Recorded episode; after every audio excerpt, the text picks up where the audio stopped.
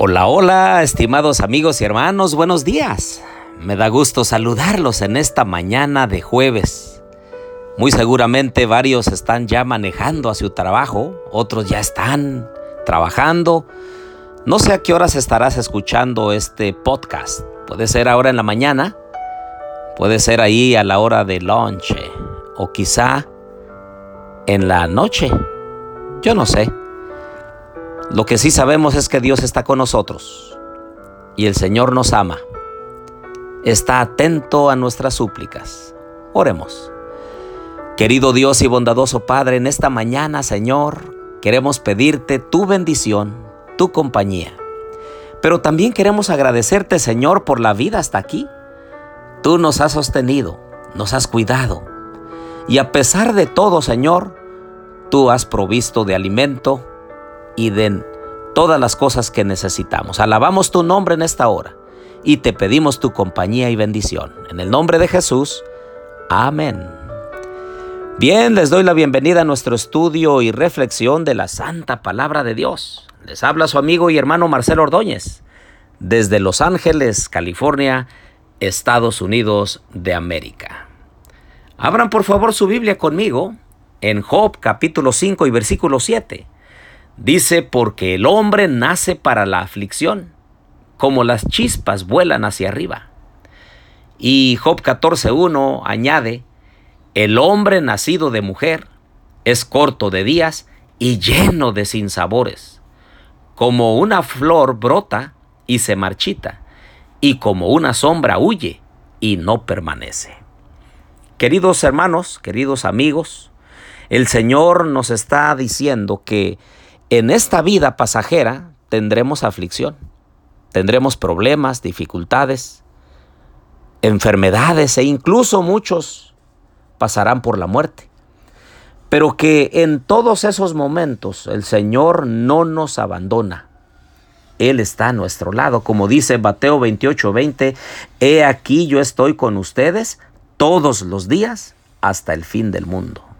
Sí, él está con nosotros cuando estamos en una dificultad de salud, cuando tenemos una dificultad en el matrimonio, cuando tenemos dificultades con nuestros hijos.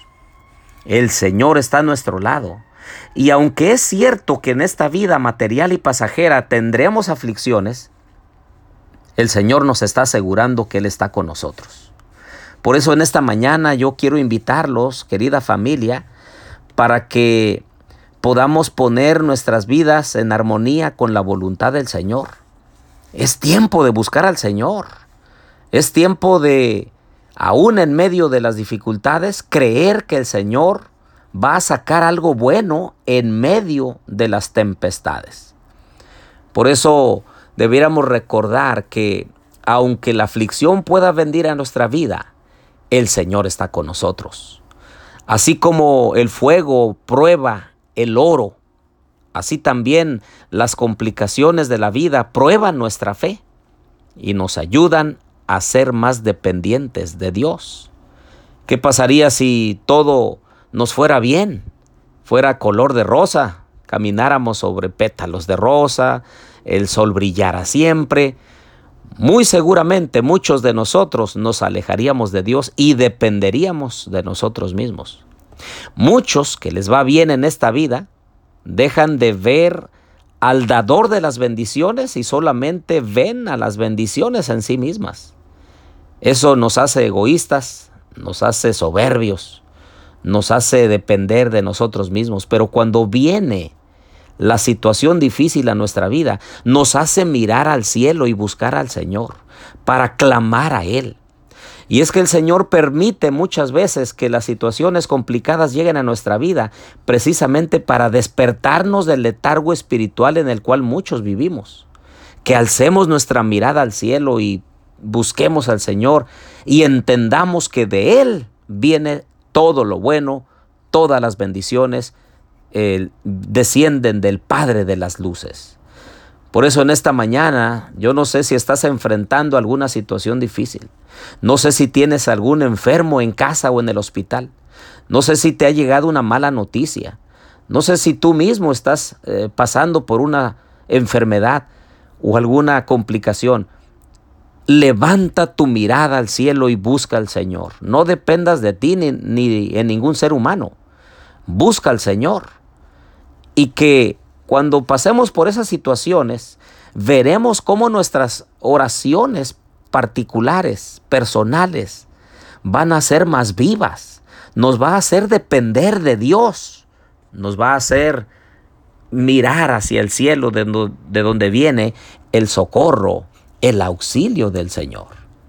En esta mañana tengamos esperanza, porque el Señor usa aún esas situaciones difíciles para ayudarnos a entender que Él nos ama y que está al pendiente de nosotros. No te desesperes, no claudiques, no te pongas a llorar solamente allí solo. Levanta la mirada y busca al Señor, porque del Señor vienen las respuestas. Oremos.